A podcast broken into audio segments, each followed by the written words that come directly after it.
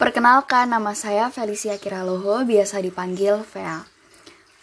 Pertanyaannya adalah, mengapa musik yang diturunkan dari generasi ke generasi bisa menjadi identitas budaya suatu daerah?